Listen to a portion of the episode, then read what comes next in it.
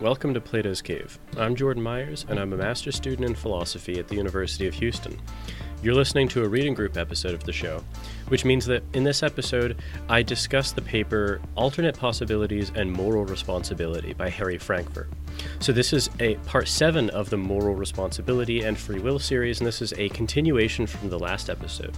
So, this paper was written in 1969, which was before the paper we did last episode in 71. But in this paper, Frankfurt uh, discusses a, and concludes that the principle of alternate possibilities, or the idea that one could have done otherwise, is not required for moral responsibility, contrary to what many people, including myself, actually thought in the beginning of this series. So it's funny, in this episode, I am rather obstinate about the magnitude or the impact or the power of Frankfurt's point here. And I owe it to Adam, who really stuck with the point and continued to hammer it home. Uh, he really kind of changed my mind about the importance of this. And it doesn't even show up very much in this episode specifically, but just over the course of the series, um, I begin to really absorb what the power of this paper says for alternate possibilities and moral responsibility. So, with that introduction, I hope that you enjoy our discussion of Frankfurt's PAP. Okay, so the paper name that we're that we're covering, uh, I guess it's a, like a Frankfurt Part Two, essentially, is alternate possibilities and moral responsibility, and this was referenced this was re- this was referenced in his the paper that we previously did, and he referenced it in some way to sort of I can't remember what concern he said was explained by this. Do you remember, Adam? It was like a footnote. Yeah, it was just you know the um, you know concern of the inability to do otherwise. Yeah. You know, like so.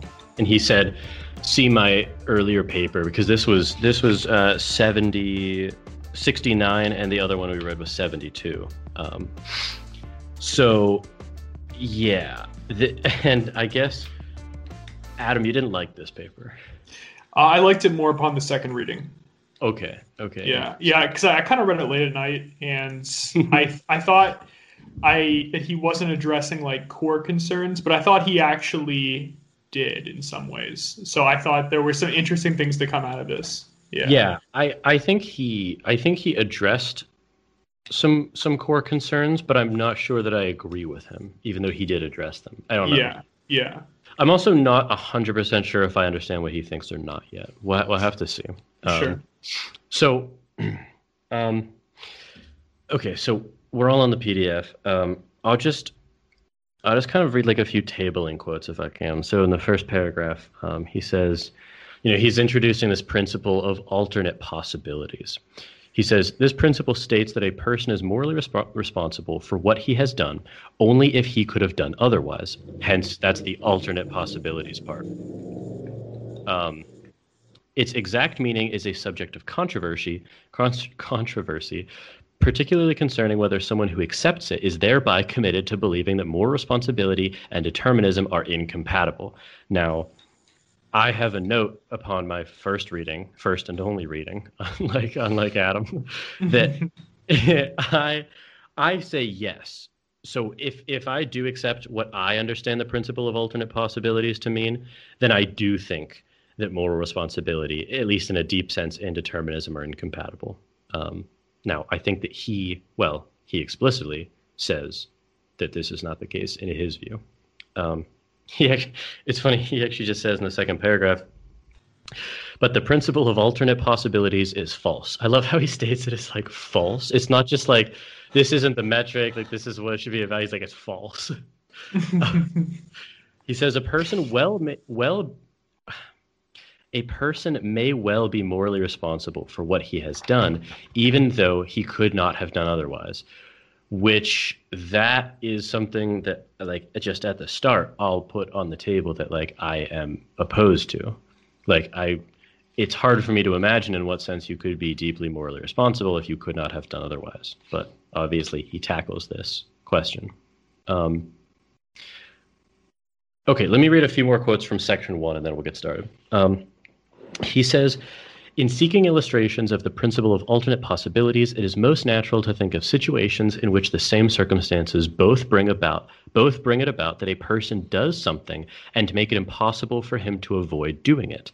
These include, for example, situations in which a person is coerced into doing something or in which he is impelled to act by a hypnotic suggestion or in which some inner compulsion drives him to do what he does.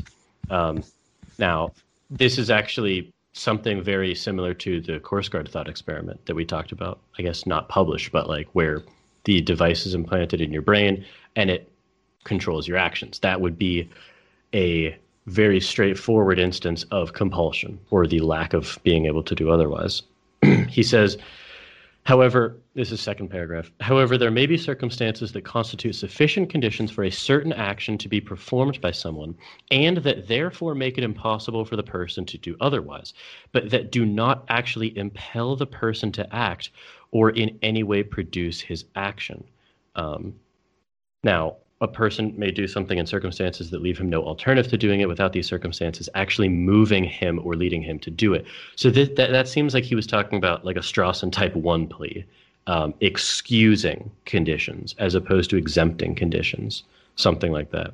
Um, and so he lays out his aims in the paper he says there's there's basically from what I understand three aims. He says I propose to develop some examples of this kind in the context of a discussion of coercion and to suggest that our moral intuitions concerning these examples tend to disconfirm the principle of alternate possibilities. Then I will discuss the principle in more general terms, explain what I think is wrong with it, and describe briefly and without argument how it might be appropriate how it might appropriately be revised.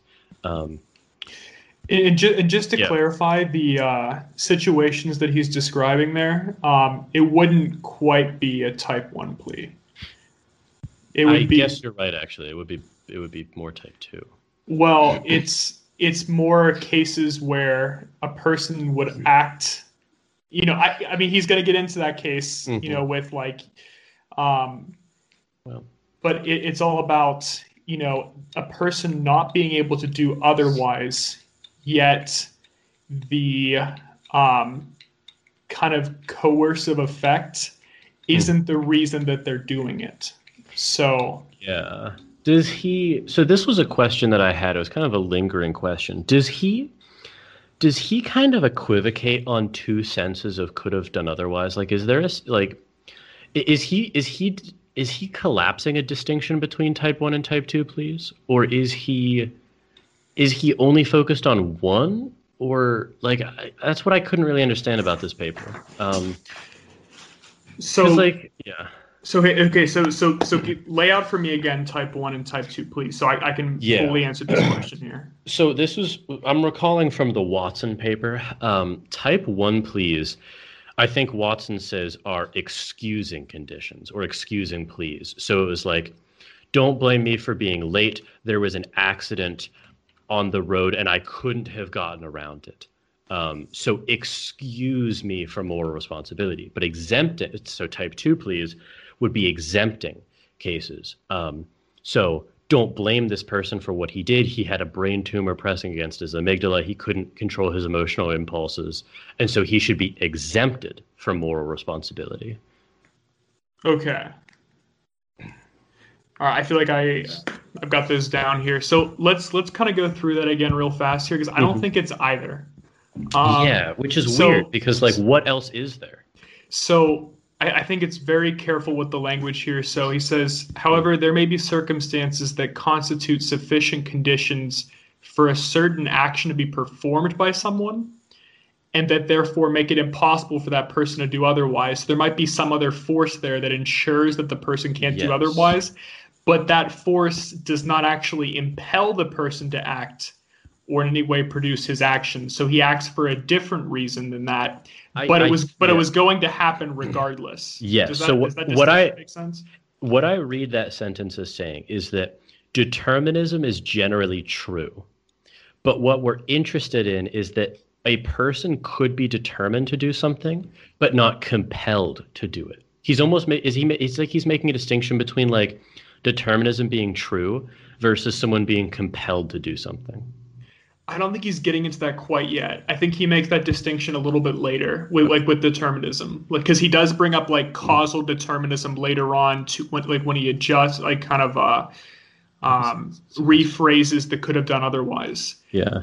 But I, I think I, th- I think we should hop right into the interesting case that he brings up because like with uh like the Joe. Mr. like the, like the Mr. Black character, um, Well, Yeah, that wait, Jones but does it- four. Jones yeah, Four, yeah. Should we actually explain Jones one through three before we do Jones four?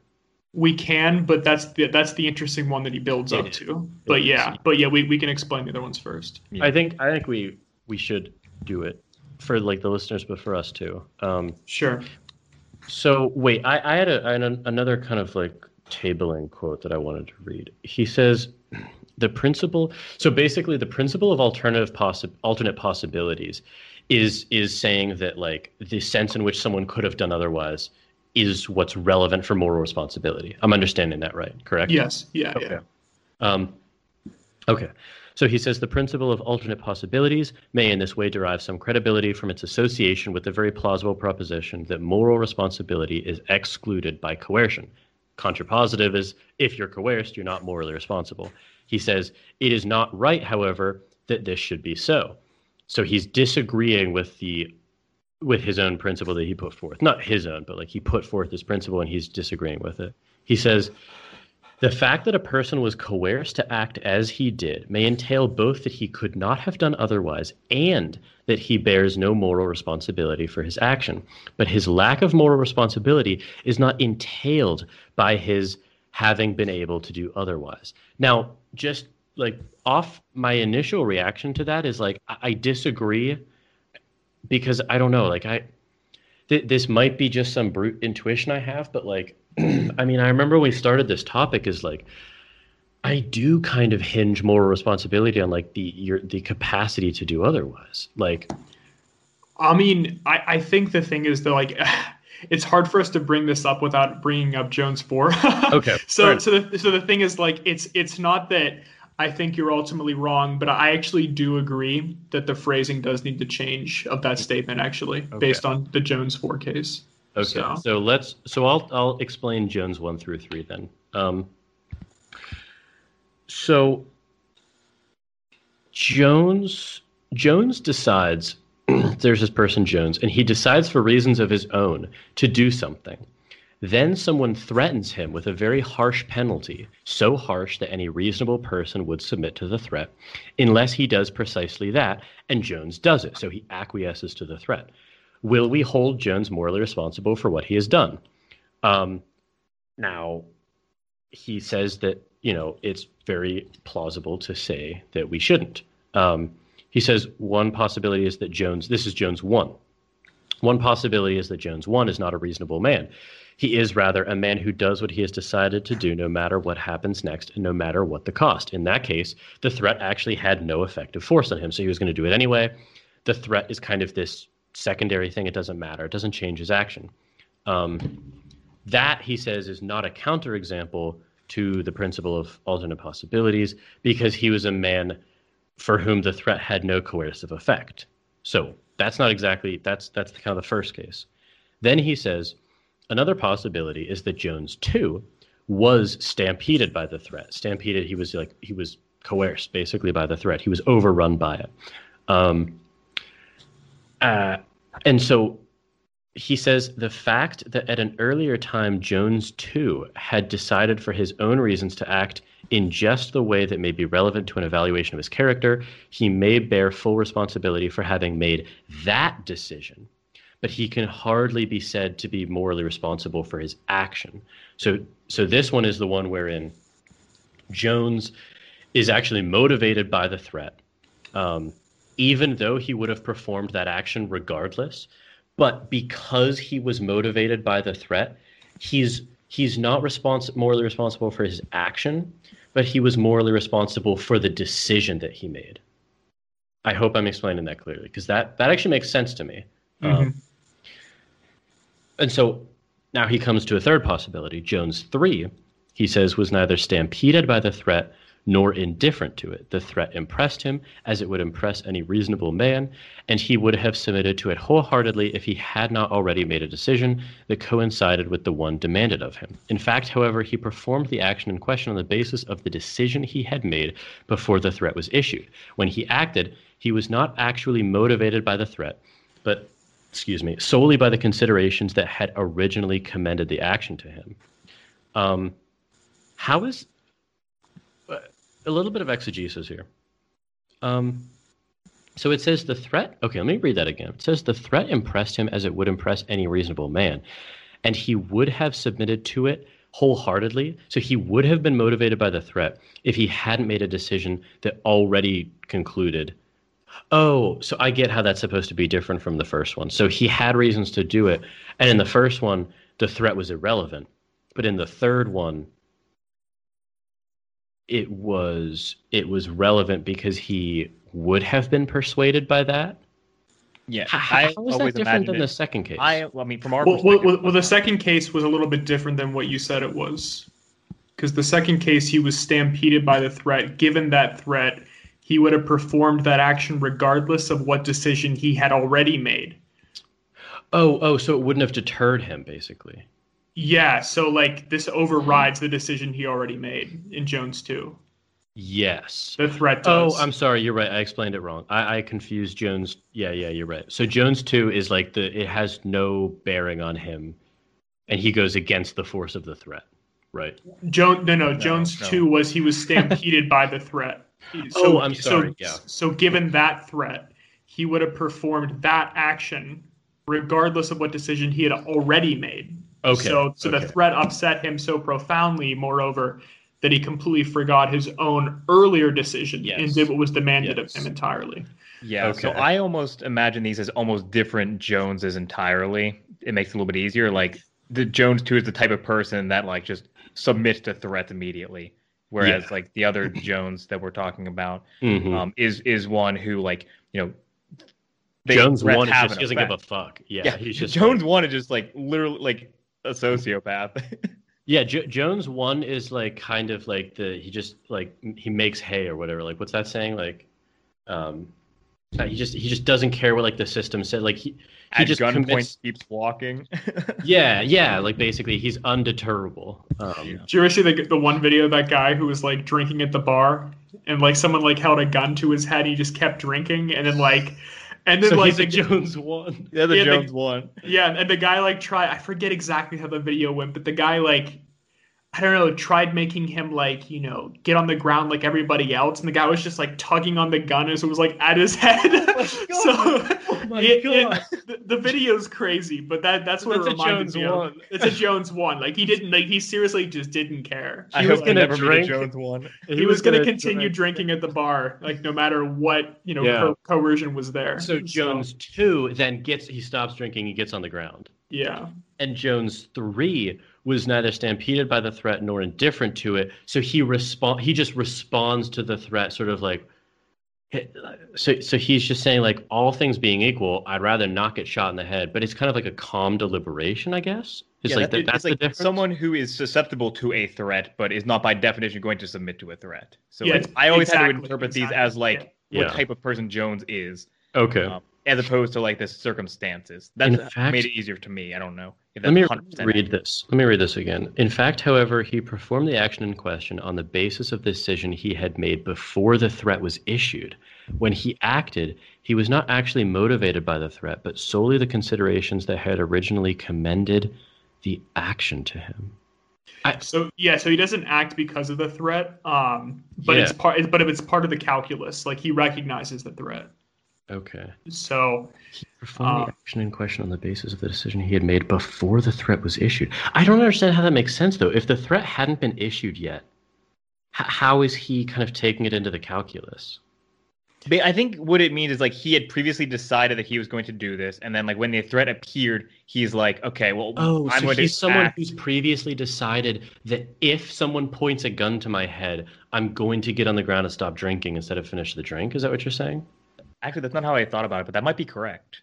Adam, well, do you have any but no, well, I I, th- I think that example doesn't work as well like the gun to the head. This might be more like you know. But I, he could have a generalized case of it. Yeah, but but the thing is that that person might you know I, it's hard to imagine a gun to a head the person not either being one or two. You know what I mean? Like because the thing is like you're either gonna like acquiesce. Oh, how about this? and- and, like got an and- example. no, but I, but I'm, I'm saying yeah, I'm saying like there are many examples like you know say like in politics if you know um, you had planned to vote on a certain bill right but then the but then the threat was made you recognize the threat but you still vote the way you were going to vote on the bill you know what I mean like Yeah. you've taken the threat into you know into account but it doesn't actually affect the way you're going to vote Okay, so I get yeah, it. I get it. so I get it. yeah or or technically, it cou- isn't it conceivable that it actually could have.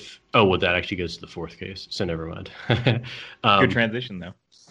Yes. Okay. Okay. I understand. I was a little hazy on the actual distinctions between the three Joneses. So, okay. Um, okay. He says, let me let me just read this one thing. Um, he says in the case of Jones, the, the case of Jones three. the- I'm sorry. This is top of section three.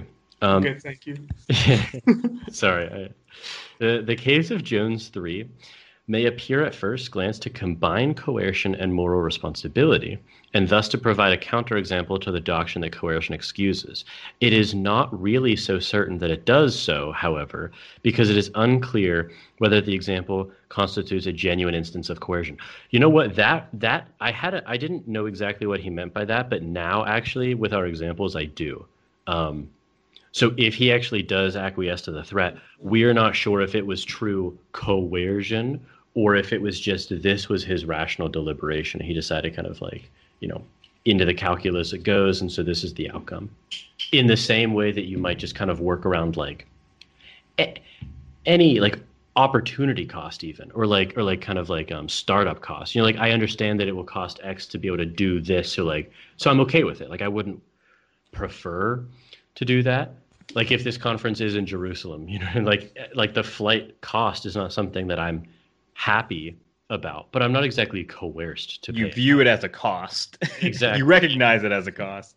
exactly it's a threat of sorts Yeah. in that sense Mhm. um, okay i actually i think i understand that now um, so i wanted i wanted to like do this one other thing about this so he says suppose we decided to say that jones 3 was not coerced our basis for saying this will uh, this is second paragraph will clearly be that it is incorrect to regard a man as being coerced to do something unless it is he does it because of the coercive force exerted on him which uh, makes sense. That's intuitive at least. Yeah. um, on the other hand suppose we decide to say that jones 3 was coerced then we, we will be bound to admit that being coerced does not exclude being morally responsible now, that latter part is something that I still disagree with, even though we'll get into it. Um, so I guess I fall into the former camp where he's not coerced. Um, is it is it clear? Like I, I'm not I'm not fully understanding what Frankfurt would say though.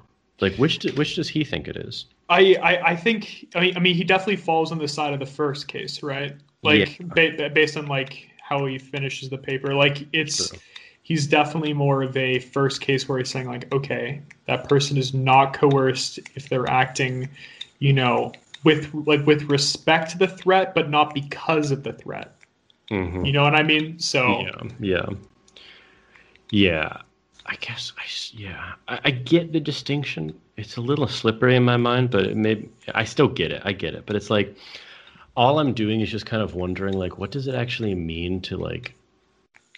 What, do you get what I'm kind of going at? Like, what does it mean to actually be kind of moved by the threat, but not coerced by it? Like, if the threat, so in both cases, if the threat weren't there, you would do something different. But it's like, in one case it's like you're overcome with kind of like it's like a reflexive fear of it and the other one you just take it into your considerations which is like i get that there's an important distinction there but it doesn't seem to be a distinction about like what kind of freedom or deservingness of like you know what i mean i don't know Yeah, I, I know like your more fundamental issues with it, but I think the distinction made is like completely fair Yeah. though to Oh, say yeah. that like okay, if this person was going to, you know, act the same Mhm. with or without the threat, yes then totally different yeah, so I, I think I think the distinction makes sense there.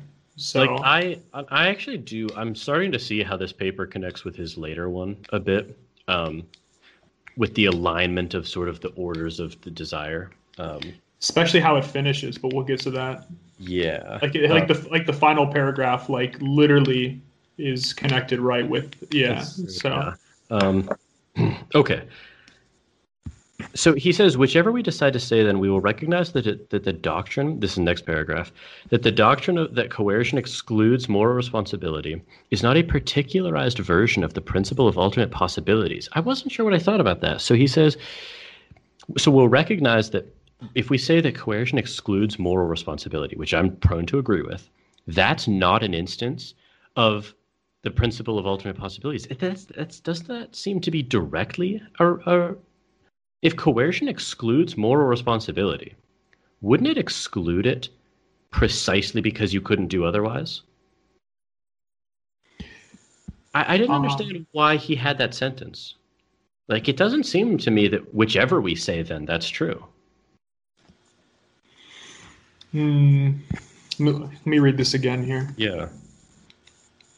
Read this the follow up sentence. That might help clarify. situations in which a person who does not who does situations in which a person who does something cannot do otherwise because he is subject to coercive power are either not instances of coercion at all or they are situations in which the person may still be morally responsible for what he does if it is not because of the coercion that he caused it I, I I wrote next to that sentence, how did he show this? I, I wasn't sure that what he laid out actually did show that. Well, I think we should move into Jones four now, right? like I, I, because the thing is, like he's he's kind of beating around the bush, but I think like that's the most interesting part of this. So Okay. Um, I had more notes, but maybe we can come back to them then. So, Adam, Well, why don't well, you? Yeah. Yeah, well, let, let, maybe let's let's touch on those notes before we get to Jones four, but let's move past this paragraph and maybe circle back if we want to. You know what I mean? Because Sure. I kind of do want to, though, because I, I don't understand. Insofar as I might disagree with him, I think it kind of has to do with this. Like, I just don't know that he has showed this yet. But, but I, I don't know. Um, okay, well, let's. So if we circle back, we circle back. Adam, I'll let you go through Jones 4 then. Um, okay, sure, let me get to that. because I'm not gonna I'm not gonna lie to you guys of the audience. I miscalibrated the amount of time that I should have devoted to reading this, so I was a little bumping up against my deadline, being 8:30. So Yeah. I I did read it, but I'm not sure that I understand it as well as I usually do. All right, so let me actually read Jones four, so we can kind of just go through it again, let's and then, and then and then I'll give my interpretation of it here. Let's do that. Sure. Okay, so I'll start at kind of the the, the bottom of page uh, 834. But he said, "I do not propose to consider in what sense the concept of could have done otherwise figures in the principle of alternate possibilities, nor will I attempt to measure the force of the objection I have just described." For I believe that whatever force this objection may be thought to have can be deflected by altering the example in the following way. Okay, so here's Jones Can I, s- 4. can I say something real quick first? Yeah, go for it. I had a note next to that very sentence you started where I said, I, I think this is the crucial issue. Um, Because he, he says, I don't propose to consider in what sense the concept could have done otherwise figures in the principle of alternate possibilities. That, that's, I I don't know. Like, to me, that might be the crucial part of this thesis, um, what role it does play. Because someone like Dan Dennett and I would really disagree about what the sense of could have done otherwise means.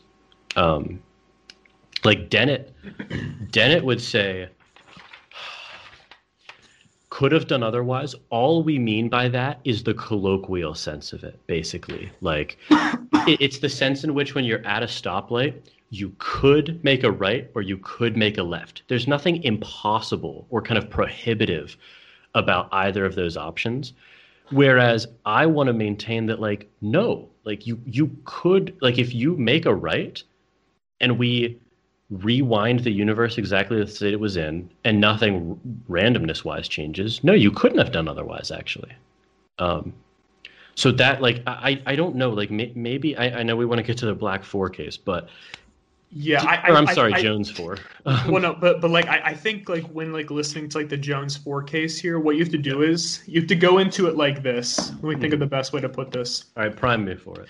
yeah i gotta prime you for this here. Okay so um i you i don't want you to set aside or actually you probably should set aside kind of going into this here Mhm. like any ideas of like causal determinism in Okay. cause in causa sui okay Okay. so, So, we've moved from the sh- from the deep sense of moral responsibility into now we're debating shallow senses. for now yeah Okay. Okay. Yeah, yeah. So, um, so so let, let's actually like like I'll read the story here or this case. Yeah. Okay. So suppose someone black, uh, right? The name's black. Uh, so, so I should This does paused the race bears on the moral response. Yeah, yeah, yeah. I should have You paused missed this. you missed that hyphen there. Yeah, yeah. Suppose someone black, uh, Say. let us say, wants Jones 4 to perform a certain action. Black is prepared to go to considerable lengths to get his way, but he prefers to avoid showing his hand unnecessarily. So he waits until Jones 4 is about to make up his mind what to do, and he does nothing unless it is clear to him that Jones 4 is going to decide to do something other than what he wants him to do. If it does become clear that Jones 4 is going to decide to do something else, Black takes effective steps to ensure that Jones 4 decides to do, um, and what he does do, what he wants him to do. Whatever Jones 4's initial preferences and inclinations, then Black will have his way. Yeah. So, so let's let, let's make sure we're all on the same page with that part right there. Yep. Mhm. yep. So- I, I get it. Yeah. Yeah. So Jones can't Jones he can't do otherwise in this scenario. Because Like- if he happens to already be doing the thing that Black wants, good, Black doesn't interfere. If Yes. he's about to do the thing Black doesn't want him to do, Black will interfere. So either way, Jones is going to do the thing that Black wants. Um, Now, I'll just say actually for for like listeners and for you guys, this paper was actually uh, the the the latter paper had a little bit to do with it, but this paper is really the one that launched the Frankfurt case subliterature. There are like variations upon variations of these, um, trying to show different things. But I just thought that would be of interest to some people. So continue. Yeah, definitely. I, I kind of get why now because Yeah, I. I think I, I find this one pretty interesting. So, what steps will Black take if he believes he must take steps in order to ensure that Jones Four decides and acts as he wishes? So he kind of just goes on for a little bit talking about like, um, you know, e- potential ways that Black could influence Jones, and we can kind of create any way we want to. Like we can Mhm. say that. Sure. I, you know, it could be like the paraboom scenario in which, Mhm. you know, someone literally, I mean, Black has the ability to, uh, you know, change the neurophysiology of Jones such that Jones acts in the way that Black desires, right? So Mm. it could be um, very much a, uh, you know, a physical change to the very essence of Jones. What do you think about? I have heard people argue this before. There's, I've read a like a variation of this where people actually say that the crucial, well, uh, so I'll let you. So, so basically, Adam, explain to us the upshot of this. Like, what is this saying about moral responsibility? so so like this isn't saying anything about moral responsibility yet this is Mm. this this is this is talking True. about could, have done, otherwise, Yeah, yeah, yeah. True. so um let, let me let me actually get to the relevant part there Let's So then. I'll say, I'll say. So here's here's my take on this so far. okay So far, I think that this difference, whether Jones does what Black wants of his own volition, let's say, or whether he does it uh, via influence by Black, um, I think that that distinction. So, I, well, it's hard for me to say this because you asked me to move from the deep end to the shallow end of moral responsibility, but like, I. I find that that says because remember when when I view shallow responsibility, I'm viewing it in terms of almost like evaluations of persons. Right? no no i no I, I i think i think the problem is though is that Yeah. I I think this paper could actually really be like beneficial to like you know your argumentation here because Hmm. I I think actually that um like in this case, Frankfurt actually demolishes the argument of the could have done otherwise, and I'll tell you why. Because Okay. the thing is, so so I'll just kind of jump to the chase here. So, okay, let's imagine someone. or- uh, When we have we have to posit these things first, right? So let so let's imagine someone could be causa sui, right? Because because the thing is, Ka- causa sui, people not being causa sui, is already uh you know if you you know if you buy determinism, yeah. it, yeah, if if you if you acknowledge that fact, then in any sort of deep sense, then we're obviously not moral, like you know, uh, uh responsible, you know, responsible morally entirely, right? Sure. sure. But but let's let let's actually set that aside for a second, right? okay. Okay. Okay. So imagine that we also set aside causal determinism for a second. Okay. So All we're right. just reserving judgment on that. Yeah. Uh, Are you still there? yeah. Yeah. Okay, okay. I, I kind of got cut out there for a second. Okay, so we've set aside both of those things, right? Causal determinism and causa sui. Okay. Right?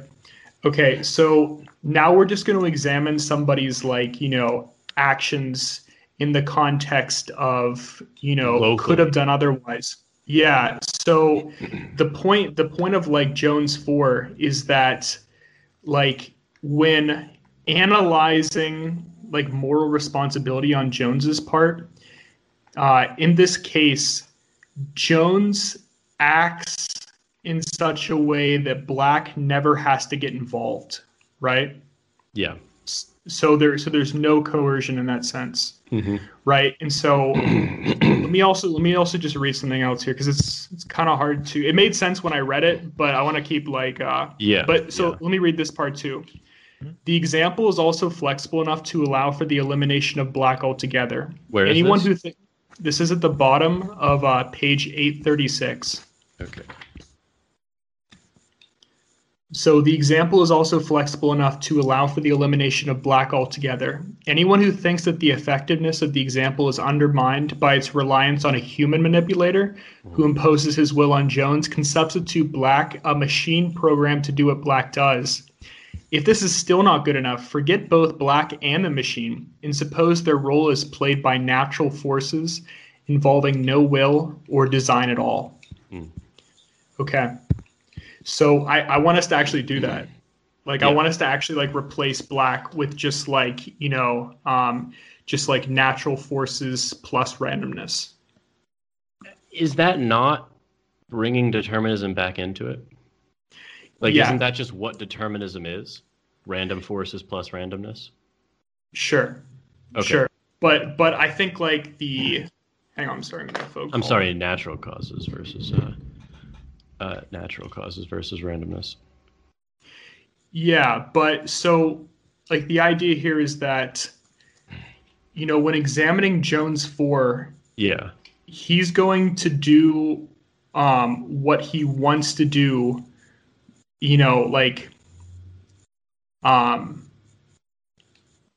He, he's going to do what he wants to do if it aligns with what he's supposed to do, as defined by whatever is controlling his actions, whether it be black or a machine or natural forces, right? But if he's going to go against what he's supposed to do, then things will intervene. Yes. Um, but it's like, you know, if we set aside, you know, like the coercion in the sense, like he would still be, there's still like a sense of moral responsibility for him doing what he does, even if there's no like coercion acting upon him. In which Uh, case is there still more responsibility? In the case where he does it by himself or the case in which he's influenced? The case in which he does it by himself there. See, I agree So- with that, but I don't know that I see it like I don't know if I agree for the same reasons as Frankfurt does. See, honestly, this one's really hard because this made complete sense to me, but like skipping from like paragraph to paragraph has made it now like a Yeah. little less comprehensible. Let me let me Yeah. if Giffen, if you have anything to say right now, or or Jordan, you, I'm I'm gonna kind of look through and see if like there if, If if you you- find like some you wanna just- meaningful quotes. If you want to just like read it, that's okay. Like I'm I'm Yeah. We can Yeah, go back okay. good with that. Yeah. Okay, Follow yeah, it. Let- let's do that then. Let's let's try to make sure we're on the same page here. Yeah. Okay, so All right, so so I'm I'm going to start here, okay? Where's here? Um, this this is going to be on 836, Okay. second paragraph there. Okay. Okay. All right, so now suppose that Black never has to show his hand because Jones 4, for reasons of his own, decides to perform and does perform the very action Black wants him to perform. In that case, it seems clear Jones 4 will bear precisely the same moral responsibility for what he does as he would have borne if Black had not been ready to, to take steps to ensure that he do it. Yeah, that's totally intuitive. Yeah. Yeah, that checks out. Yeah. Okay. He would. it would be it would be quite unreasonable to excuse Jones 4 for his action or to withhold the praise to which it would normally entitle him on the basis of the fact that he could not have done otherwise. This fact plays no played no role at all in leading him to act as as he did. He would have acted the same even if he had not been even if it had not been a fact. Mhm. Indeed, everything happened just as it would have happened without Black's presence in the situation, without his readiness to intrude into it. So, let's see here. So, is is there more that you're trying to find right now? Yeah, I want to find more relevant parts here that really had like an impact on me because the thing is like it's it's not to say like kind of like my takeaway from this. Yeah. It's kind of hard to like verbalize it at least, but it's not to say that there's any sort of ultimate moral responsibility. Mm-hmm. It's just that the argument of could have done otherwise, like at least from this paper, it it kind of showed me that you actually need more to bolster that argument. Actually, the argument of could have done otherwise itself fails, but you need the idea of like, okay, you have to introduce causal determinism. You have to introduce you know the the fact that we're not causa sui. You have to introduce these other variables. The argument of could have done otherwise uh, could not have done otherwise does not work on its own. Um, because you can imagine situations in which you know um, you couldn't have done otherwise because like there was a force like black mhm. you know but you were st- but you still I acted oh I, I think I get it. Yeah, yeah, yeah. So okay, I actually don't disagree with you at all, but I have a different emphasis. okay if I'm understanding you correctly. Um, so like, I, it's weird. Like I, I don't, I, I'm, tr- I hope I'm not being like pedantic, but I, it's weird. Like I agree with everything Frankfurt says, um, but it doesn't change my mind about much. But, but I also don't know if it was supposed to. Like I, I, I, I so let me explain that. Um, clear so i totally i buy i like i buy hook line and sinker his intuition that jones 4 will bear precisely the same moral responsibility for what he does as he would have borne if black had not been ready to take the steps to ensure that he did. I totally buy that. Um however i just so i feel like like let me explain i guess this way. So the gold standard would be like causa sui born moral responsibility right? Um Sure, but but but you just had to introduce that. So the so the argument of like, oh, but continue, Yeah. just continue. So that, but what, but no, it's a good interjection. Like, so that's totally true. So like, the deep sense of of blame is not uh, warranted, right? So now we've moved into like we we we kind of table that to dismiss it because it's not it's just not possible. Now we're into the realm of moral responsibility qua reactive attitudes, right? Um, so this is like inter. Now this is where I think the the concerns about moral responsibility are adjudicated in light of interpersonal relationships and or consequentialism right um, consequentialism evaluated kind of by like the types of persons right so all of these compatibilist like the accounts of, of moral responsibility i love i think they're like super interesting and they're super valid and what I don't know if I disagree with Frankfurt about or not is I think that they're super useful and super valid and super interesting for the shallow end, right? I don't, I, I can't grok whether Frankfurt thinks that they are relevant for everything, though, like the deep and the shallow sense. I, I mean, I, I think he does believe that this applies in a deep sense. Um, but but but, disagree. but but like but the point is though that like I do agree with Frankfurt is that like if you're talking about like moral responsibility, I don't think that the argument of could have done otherwise is a good argument on its own. Like I, I like actually the way that I Yeah. mean he he actually disagrees with this later on, but I like the rephrasing of Mhm. let let me find that um there's a certain the revised principle of alternate possibilities will entail on this assumption concerning the meaning of could have done otherwise that a person is not morally responsible for what he has done if it was causally determined that he do it. But he, he doesn't believe however that this revision of the principle is acceptable and he goes into that. But i do agree that you know the could Yeah. have done otherwise on its own doesn't actually like hold a lot of weight. And i feel like because like you can imagine like if you don't introduce causal determinism and you also don't like introduce like causa sui and you just like analyze like someone's behavior on its Yeah. own then Then it's not know, enough. You're right. no it's not enough like it, But, and it but should I just be, don't buy that those ifs should like I guess I guess so here's maybe I agree with him in the sense that like if you say if we don't introduce these things then this is what's relevant. I agree, but but when you say if we don't introduce those things, you've moved me from the deep to the shallow end of more responsibility, which I'm not I'm not trying to like degrade the importance of the shallow end. Like it's like sh- you know, shallow is just like our demarcator for it, but like the shallow end is where all the work gets done. No, no, I, I know, I, I disagree with that still because I, I, I still think like fundamentally that, like, say like in a debate about you know free will or more responsibility, right? Mhm. If you said for me it really impacts me, like the idea of couldn't have done otherwise, then I think that's poor phrasing because then you have to like then like kind of um Then you have to absorb the Jones 4 case.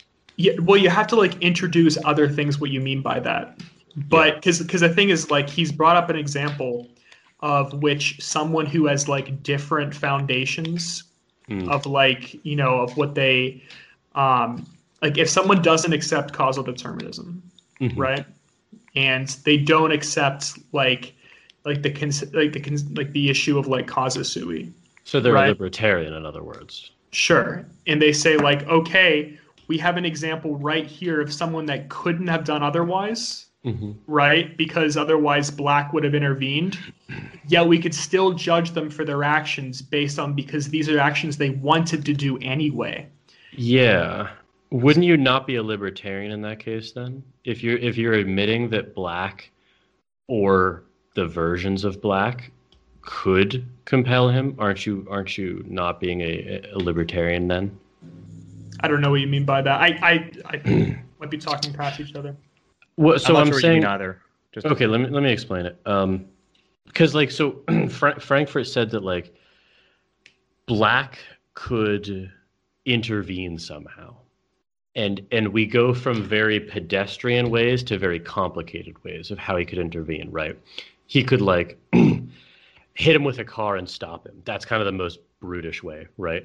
Or he could kind of slip something into his subconscious in his dreams or something like that, right? That's kind of like a middling case, and then he could actually control. Like, actually, a modern version of this case is one that's like Course Guard. So, so Black implants the device in Jones's head, but he doesn't turn it on unless he needs to, right? Um, so that could be on the other, on the farther end of the spectrum, where it's like Black has this device, and as long as he does what he what Black wants, he doesn't turn the device on, but he could turn the device on. Well, right? that's what that's what he's doing right now. That is that is Jones four. That is the yeah, case. that- yeah, that's Yeah. what I was explaining. Um, ah, shit, I lost my train of thought. Um, what, what was the question that you had ha- had asked me? Oh, what? Oh, libertarian. Um, okay, okay. So, so, uh, but then, but then, so, so then, uh, Frankfurt walks that back even further, right? So the whole point that he's making is that you, you, you don't even need black to be an agent, um, because people could and people have actually honed in on that part. Like it's only, it's only a suspension of moral responsibility if an agent is controlling your actions. If it's not an agent, then it doesn't have anything to do with moral responsibility. But if it is an agent, then that suspends it. So so Frankfurt wants to stay away from that objection and he says, okay, I don't care if black So he sets up a spectrum between black and basically I'm reading him as saying determinism, right? Um, but but that's what I'm saying that so a libertarian could accept that a device implanted in your head could determine your actions, but for some reason a libertarian would stop somewhere on that spectrum and say once you get to determinism, it's either not true or you can overcome it, right? Yeah, but but the thing is, like, I I, I totally understand what you're saying there. Mm-hmm. But but just imagine like how this debate would go. Okay, Yeah. like for like if, if you said for me, like the fact that you can't do otherwise, Mm-hmm. you know, that you couldn't have done otherwise here, really does it for me in terms of moral responsibility. And then someone brings up this case specifically and says, Yeah. you know, yes, but you know, I believe that you know people should be judged based on you know their you know their actions, and in this case right here, you know, they had they had the choice to choose. And although the outcome would have been in this would have been the same in both cases, um, this person, you know, ultimately chose Yeah. to, to do this action, even if the outcome was predetermined. Explain what you disagree with me on then, because I would say, yes, that's absolutely true. That's a great way to evaluate the type of person that he is. No, Um, but no, no, no, but okay, no, no. no, no, no, no, because you, you, because for you would then change your argument at How? that point. You would then introduce the fact that you know a person is not ultimately responsible for who they are, for their environment, and you would start going into that. You would no longer like stick on that line because someone just brought up an exception to that that high level argument. You know, or maybe like you know, switch it could be a, uh, could be a low yeah. level argument, but someone just brought an exception to that, which has now pushed you back. Doesn't make you wrong, but it Mhm. makes you now have to like point to deeper, deeper issues with the idea of moral responsibility. But I don't see that as an exception if you grant that you're operating in the shallow sense of moral responsibility. Like it's only an exception if you think that there are that, that there aren't two ends of the pool, right? Like isn't it only an exception if you only think there's one sense of moral responsibility? Like I I don't know what you mean by that. Sorry. you're raising it as an exception because you're saying no in when i introduced the, the jones 4 case um, it, it is making me it is it's making you you being me retreat to the like to the deeper level and that and you're saying that constitutes a contradiction and i'm not sure it does um, Oh, okay, okay. I, I get I get what you're saying now. No, no. I think I think the issue is like you haven't fully addressed, you know, someone that has like said that there is. So if I were to say like there is ultimate moral responsibility, oh okay and wait, if, I, if, yeah, I if, got if. I if I'm making that claim that there is ultimate moral responsibility, you say no, and then you say for me, the fact that you can't do otherwise, I and you could bring up this as a case I yes, bring up this as a I case. You Yeah, have to I retreat to other arguments. No, I get it. I totally get it at this point. So yeah, I would say that the, the the okay, I get it. I actually that clicked for me there. Uh, the sense of could have done otherwise, then I think is being equivocated on slightly. Um, I, I think no i think i think like the causal determination actually like i you know that's why you've kind of kept to change like the phrasing of it to, but I'm not sure that you do because, like, you're right. Could have done otherwise is a really it's a it's a broad term. Like it's it's fuzzy, right? If by could have done otherwise, I mean vitiating in the deep sense uh, that th- like what if what if I just say that like because because could have done otherwise is a more generalized and sloppy version of saying whatever happens, it happens because of determinism plus randomness, right? no but you might you might not want to change your language having not been exposed to you know like this this case in particular right here because this this enough. case now causes you to actually like say actually what i mean specifically is causal determinism Okay, you know what i mean fair like fair rather than enough. like you know more of a general could not have done otherwise That's fair enough. Maybe that's so.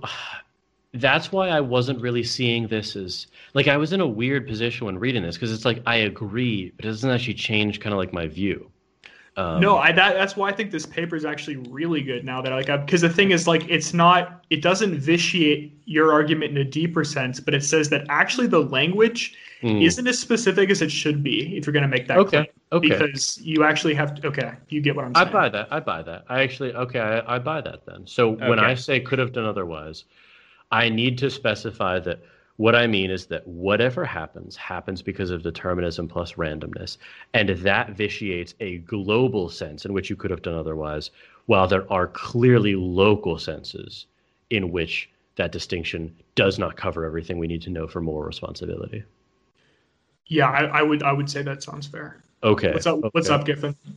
I was just gonna say, like, upon my first and only reading before this discussion, I basically came out of this paper and was like, it- you may as well have just said that Frankfurt had like some qualms with like the definition of coercion and um No, but I think it's deeper than that. I actually do now. I think it's deeper. Yeah. Do you, do you get my point now that I was go, I was driving for there?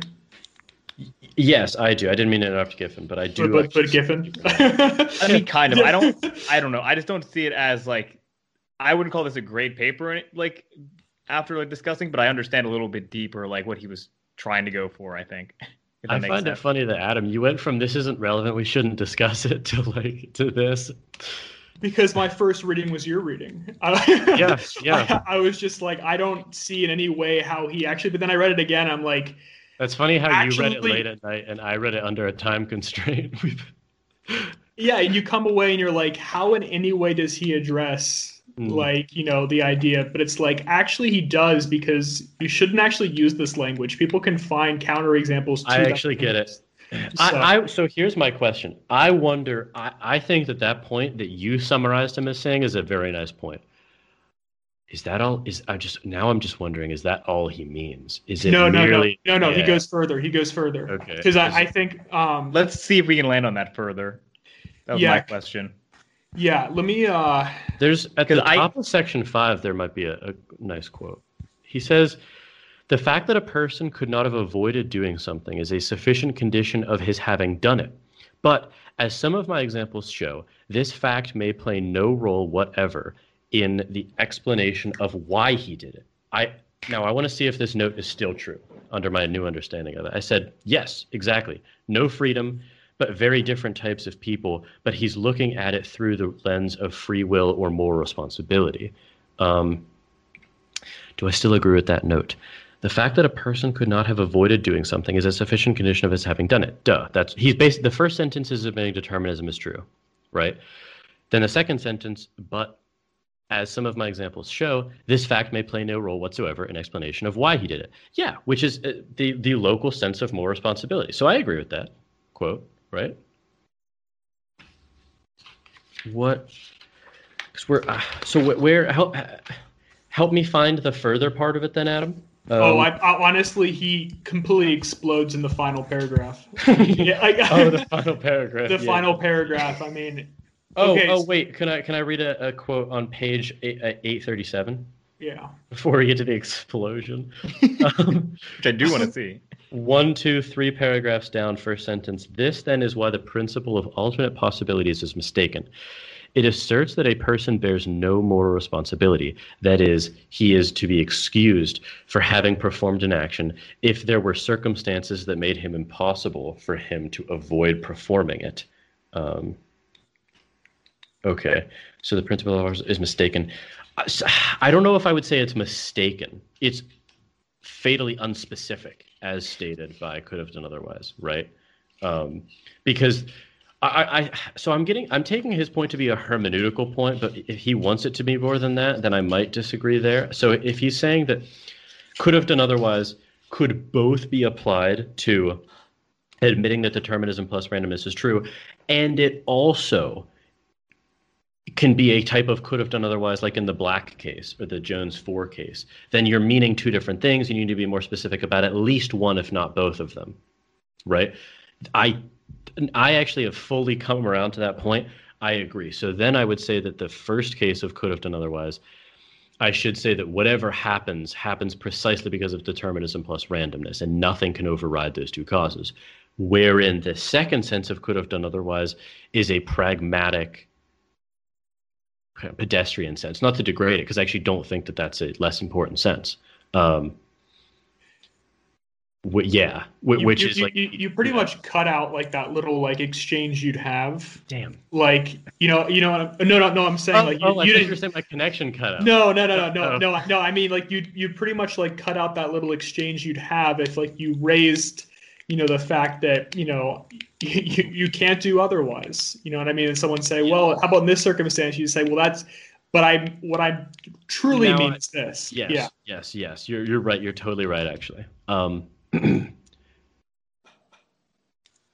I actually don't think that that has anything to do.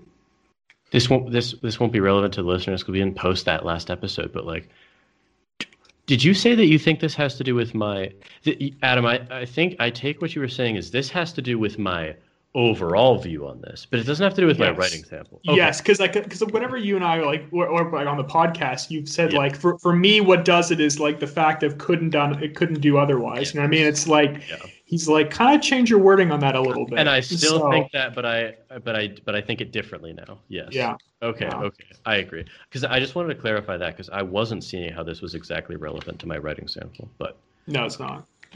No. okay. okay. Okay. Um, one more quote, and then we'll let you explode. Um,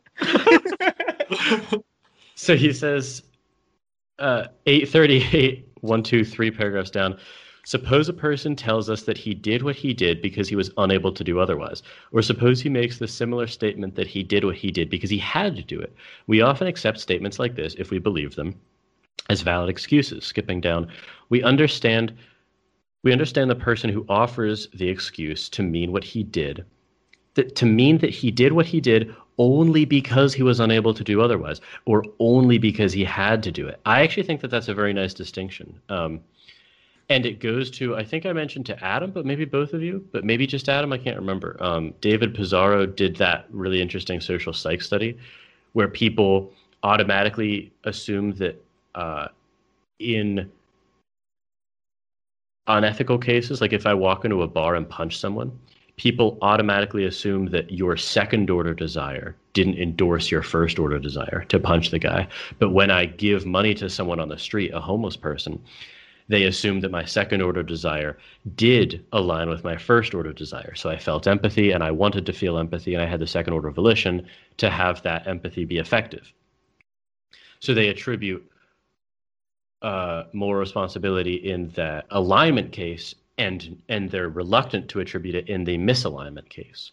So I take it that this is he's he's hinting. This is kind of a, a prelude to that distinction, right? Where he says we understand the person who offers this excuse to mean that he did only what what he did, only because he was unable to do otherwise. So that's almost he's almost hinting at this like he didn't have the second order desire to do it, but the implications of the situation were such that his first order desire he kind of had to do it or some something like that, right? Adam, you're frozen. yeah. Oh, okay. He, the Um, tension is just building too much. Am I am I still frozen? no, no, you're good. You're good. All right. I mean, I heard what you were saying. That's and I agreed with all that. Yeah. Okay, okay. I just wanted to, I want to see if that if I read that right. All right, so Adam, I'll let you you do his last uh, paragraph then. All right, the last the last paragraph he kind of just he does he probably should have ex, you know expanded more on this, but uh all right, so the following may all be true. There were circumstances that made it impossible for a person to avoid doing something. These circumstances actually played a role in bringing it about that he did it, so that it is correct to say that he did it because he could not have done otherwise. The person really wanted to do what he did. He did it because he really wanted to do so that it is not correct to say that he did what he wanted only what he did mm-hmm. only because he could not have done otherwise. Yeah. under these conditions the person may well be morally responsible for what he what he has done. On the other hand he will not be morally responsible for what he has done if he did it only because he could not have done otherwise even if what he did was something he really wanted to do. So i think we got to break that down I agree. like heavily like that was. I agree. That's quite a sentence explosion. yeah Um, okay, so here's what I take that to be meaning. I actually see this paragraph as very clearly introducing what he talks about in his later paper that we covered. Yeah. covered. I very clearly see this that flowing from this paragraph. I feel like I can see the kind of inklings of that second paper in this part specifically. So Yeah. Here's here's let's take it let's take it part by part. He says the following may all be true. Okay. There were circumstances that made it impossible for a person to avoid doing something. That is saying for for my sanity, determinism plus randomness is true, right? Okay. He says these circumstances actually played a role in bringing it about that he did it. So it is correct to say that he did it because he could not have done otherwise. He's saying that that's basically just reaffirming that determinism is causally true, right? Like, like we understand causality correctly, right? So then he says that, that this is he just shifts gears entirely in the second part. The person really wanted to do what he did, so he he had a second order volition uh, for his first order desire. Not the language for that's not in this paper, but he did it because he, it it was what he really wanted to do, so that it is not it is not correct to say that he did what he did only because he could not have done otherwise. So he's saying it's a deep, it's deeper than could not have done otherwise. He had a second order volition that endorsed it, um, and he sees that as a deeper issue for more responsibility than could have done otherwise. And he says, under these conditions, the person may well be morally responsible for what he has done, because on on no on Frankfurt's view. Uh, what matters is the second order volition and its alignment with the first order desire. I'm assuming, right? I see the seeds planted in this paragraph. He says, on the other hand, he will not be morally responsible for what he has done if he did it only because he could not have done otherwise. Even if what he did was something he really wanted to do. Is that a contradiction? What the hell? On the other No, no. hand, wait, let me read that again. On the other hand, he will not be morally responsible for what he has done if he did it only because he oh only because he could not have done it. The only plays a big role in that sentence. Um, he should have italicized the only. Um, only because he could not have done otherwise, even if what he did was something he really wanted to do. On the other hand, he would not be responsible. I feel like Wait, I feel like That's the the only- only, in the entire Yeah. paper. Wait, wait, wait, hold on, hold on. If he only did something because he couldn't have done otherwise, what does it mean to say that he did it? He was something he really wanted to do. Isn't that that that's contradictory, isn't it? Well, they may be no, no. a like first order desire. Oh, but not a second order volition. I see. I, Yeah, I, I, I really, no, I, I really, I really, really think that this um is like introducing like Yeah. second order desires and volitions, honestly, and that's that's the compatibilism he's kind of driving at here. Is do, that do you get what I'm saying though about the uh, like I'm not actually quibbling with that point, but the way he phrased it sounds weird. So he says, this is the last sentence. He will not be morally responsible for what he has done if he did it only because he could not have done otherwise. So that's that makes it sounds like it's not something he wanted to do, right? If you do something only because you couldn't have done otherwise, yeah, yeah, and then he adds, even if it was something he really wanted to do. How, so it's like you both want and don't want to do it. It may, maybe that's just he's drawing out the second order, uh, but like I don't know. let's see. Let me read this. Doesn't that just sound like a weird contradiction? yeah, let me read this part again here. He, he exploded too much in this last. Because it's like I actually don't disagree with him, but I just don't understand that sentence. Like I'm just trying to parse that sentence.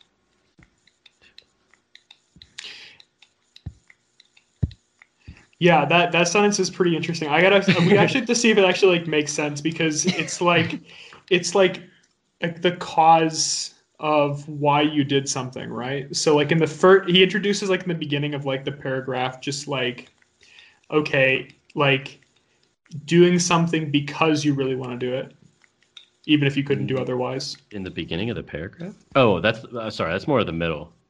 The per- Okay. Are you saying the person really wanted to do? Because in the beginning, he's admitting that determinism plus randomness is true, and that it's causal, right? All right, That's- let me let let me actually look in the paragraph here. So, um, these okay. So there were circumstances that made it impossible for a person to avoid doing something. These circumstances actually played a role in bringing it about that he did did it. So it is correct to say that he did it because he could not have done otherwise. Okay. So he's saying that determinism is Yeah. true and it's causal. Okay. Yeah. Then the middle part, which yeah, is the middle part. The person really wanted to do what he did. He did it because it was what he really wanted to do.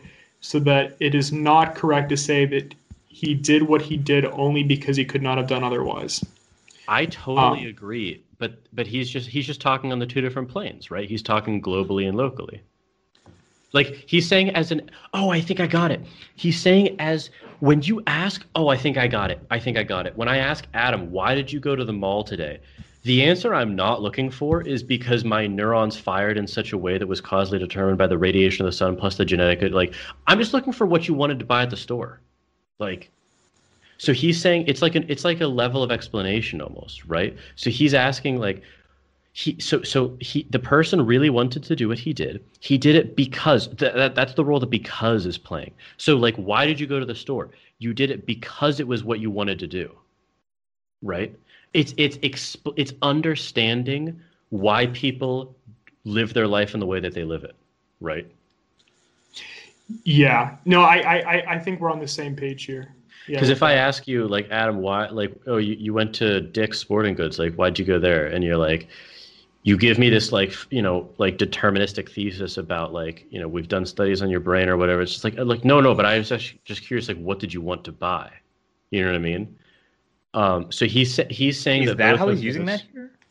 Uh, how, I'll be frank, I'm not sure. How else is he using it though? He did. The person really because because this is weird because like honestly, the, the middle part of this sentence had nothing to do with the rest of the paper. I mean, I can clearly see how it relates to the freedom of the will and the concept of a person paper, but uh, it comes out of nowhere for this paper. Like he didn't talk really about like well, I mean, I guess he did with like what Black wanted to do, but I, I don't know. Like Adam, is that like, am I stretching the interpretation of that too far? Like, I just I thought that that's kind of what he meant. Yeah, Adam, I really want to hear your thoughts here because it seems like a stretch to me, but I could easily be misunderstanding this paragraph sentence. I don't know what else that could mean. So, I mean, with this one, like, let me let me actually try to like kind of collect my thoughts here because um, I I think what he's driving at is is what he's introducing in the paper we read, the last paper we read, where it's like, okay, it oh, does deal it yeah, it does deal with second order desires. And if you're acting because of second order desires, because of those, if those are actually influencing action, volitions yeah second order volitions. Yeah second order volitions yeah. So then at that point you know you could say that you know not not only are you acting because you couldn't have done otherwise right because you can't do otherwise but you are um, acting also with respect to second order desires so as introduced yeah. earlier in the paper so you can you can act in a way um, that the conclusion is the same, yes. but the action also aligns with second order desires. He's saying so, both levels of analysis can be true at the same time. Yeah. So let me let me see if I can actually like try to like. Um, is my was my example not good? like I thought that was exactly what he's saying. I think like it, you weren't getting quite to like the second order desire of like okay aligning with what you really want right it's not just sure. what you want it's what you really want like i wanted to go to dick's to get like a new pair of shoes and i'm really happy with being the type of person that's like into collecting shoes sure yeah. sure so um so like in that case let's see here. Because he's uh, like i really do think it's the level of analysis because he's saying because remember he, he talked about i can't remember the exact language he used but he said something about like there's an explanation versus a cause or it was like something like that. I can't remember his exact verbiage but a, a cause we he's admitting that a cause of you going to to dick's to get a new pair of shoes is determinism plus randomness. Like he's saying yeah that's true. But he's also saying an explanation of what you did is because you wanted to choose and you were okay with that. You had a second order volition for that desire to be effective. And that's where he sees more responsibility. So he's like a deep compatibilist about this, where I'm just a shallow compatibilist about this. Right? Yeah. Yeah. I, I wanted to bring go up. Ahead, I was going to say, I wanted to bring up, and I've been waiting. Um, hopefully, this is a good time. The, the sentence before the last paragraph says, or I guess the, the previous two, um, with like him stating what the principle of alternative possibilities should be replaced by, which is basically just a rephrasing of what we mean by alternative possibilities. Then it also says this principle does not appear to conflict with the view that moral responsibility is compatible with determinism. So, Jordan, you mentioned it again in the last paragraph that, he, like, unless I misunderstood you, you were saying that Frankfurt was saying that you know determinism is true. He's he's admitting that it is, yeah. Which that does that yeah that sentence. This principle does not appear to conflict with the view that moral responsibility is compatible with determinism. Yeah, he, compatible means they're both true. So like determinism okay. is true, and moral responsibility is true. Okay. Yeah. That's, I feel I, I, I, feel like I really get what he's saying right now, but it's like hard for me to like rephrase it in a sense. Um, what? I I'm I'm disappointed I, that my phrasing wasn't enough for you. No, no, I, I I feel like I definitely am starting to align more with Frankfurt in general. Although I'm not, I I still need to think a lot more about this because it's like. Yeah. So let me just kind of try to like think out loud here. So he's saying like, okay, if let's let's set aside for a second because I don't think his ultimate moral responsibility addresses causa sui. So let's set that aside, right? You don't choose who you are, right? He just doesn't even reference it, yeah. Yeah, yeah. So we we'll we'll set that aside for now. But in terms of like like desires though, if you know there there's gonna be a predetermined outcome either way, mm-hmm. right? To behavior but sometimes that behavior is something you endorse and sometimes it's something you don't endorse as per last episode yeah, yeah. yes so behavior that um, is done on the basis or is done for reasons of like second order endorsement plus just simple kind of like causal determinism you kind of have like two things going on there in the sense that you would have done this even if it weren't the predetermined outcome. Mm-hmm.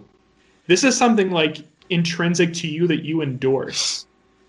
So even even if the, wait wait wait say that again. Sorry, you would have done this even if it wasn't the predetermined outcome. If it's something intrinsic to you that you endorse. Like so, I understand the latter part, not the former. Yeah, isn't the former part denying that determinism is true? Then. No, no, not at all. Either Can I've rephrase it. Yeah, either I must have. Yeah, that's that's must have said something real weird then. Yeah. Yeah. So okay, so let's imagine like, you know, it's I don't know, you're doing some sort of moral action, right? Like you, you know, volunteering for the poor, whatever. Yeah. yeah, volunteering for the poor. Sure. Okay, so, you know, you didn't like obviously like cause your like, desire to give to the poor. Yeah. Sure, sure, but it's nonetheless one that you endorse, and yeah. you know the actions of you kind of like you know uh, helping out the poor. Um, it's like not one. It's it's one that would have happened either way, whether one that, um, like there's, it could have been causally determined, but it's also an action that you endorse. So even if it wasn't causally determined, you would have done it anyway. That doesn't make that la- I was I'm, I'm with you until the last part. What do you mean by even if it wasn't causally determined, you would have done it anyway? Yeah. So. Do you I not mean, agree I, that that seems to be committing you to contra causal free will at that point? So no, if you're what if no no because because okay. because the thing is like you have to imagine that like a conception of contra causal free will and say that okay if you posit this right like if you posit contra causal free will okay you still would have chosen that action right because it's one that you endorse yeah, but then yeah. I don't. I, I don't understand exactly. What, what do you drive? I'm re- say it again. Uh, it, I, it seems like it's incoherent because it's like it's saying I, I, don't. But maybe I'm misunderstanding you. Say it again. You, I, I want to hear another question first before I explain it again. Maybe to like try to so Giffen, go ahead. Are you saying that even people who actually do believe that like there is such a thing as um, you know contra causal free will would you know, accept um, that a second order desire would be an endorsement. Is that like what you're getting at? No, I don't think. No, not not quite with that. No. It, Adam, what I here I was on board with you until you said that even if it wasn't so you- so okay, let, let me let me try to rephrase you maybe that might help. Okay. So you're saying that like so you have this desire to to volunteer for the poor, right? And that desire was causally determined in you, right? Like Frankfurt admits that. Like we're all we're all on the same page about that. Um, when you endorse that desire, uh, you are. I, I, this is where I kind of lose you a little bit, but like when No, you but, endor- but but but you haven't set aside causa sui. You haven't decided. You you haven't set aside like the fact of like, um, But- you but you don't you- you, you don't choose who you are, but, but you you're just acting accept on determinism. That is setting aside causa sui. You can't accept determinism, but then table causa sui. No, no, I, I'm, I'm, I'm, I'm mixing up the, the, the phrasing here. It's the you're setting aside the objection of causa sui. You're set aside you're Okay. that objection, right? Because we're we're we're setting aside the fact that you you don't choose who you are. Like you you just don't. Of course, that- yeah. Sure. So, but you know, Quick, quick, clarifying question: Do you include your second order volitions in who you are? Because I do. yeah, Okay, okay. Yeah. So, um, so it's like, okay, you sometimes act in ways that don't align with second order desires, right? Or second order volitions. True. Yeah. Okay. And The unwilling addict. so, okay, so in that case right there, if you had complete control over your your first order desires, You wouldn't do that thing. you wouldn't do that thing, Yes. right? Okay. But you, what? That's okay. That makes more sense. You phrased that as if you weren't determined to do it, which is weird because yes, it's like, yeah, but but but the point is like the more I talk, the more like like refined because like Yeah, yeah, yeah, because get it. obviously like I I, get just it came now. into you know, into contact with these ideas. if that second order desire was one that was actionable, then you wouldn't do it. Is what you're saying? Yeah, so in that case, Okay. that's that's why Frankfurt's saying you don't have free, you don't have more responsibility in those cases because Yeah. You don't in fact endorse those things. Yeah, yeah. The unwilling addict doesn't. You're not more responsible because you're addicted. Yeah. Sure, but in the cases of second order volitions, even even if you had control over your own wills, you would you know your your first order desires, you would still endorse those. Even if you had control over your first order desires, you would still endorse them. Yeah, uh, if if if it corresponds with a second order volition.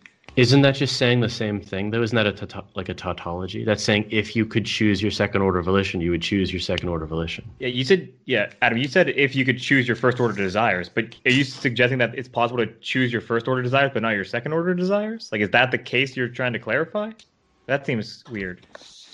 No, I, I feel like we've totally gotten bogged down here. I think there's actually like genius in this paper, but I but the thing is like but being I'm just not but- understanding what you're saying. No, it should. No, I, I, I fully understand, but it's hard to be cross-examined when I haven't fully thought through this. But it's, yeah, I think, yeah. but I think there, I think there is a huge distinction. Um, I honestly don't understand what about it wasn't brought out by my original like explanation of it though. I I I thought that that yeah. I don't know. I like I I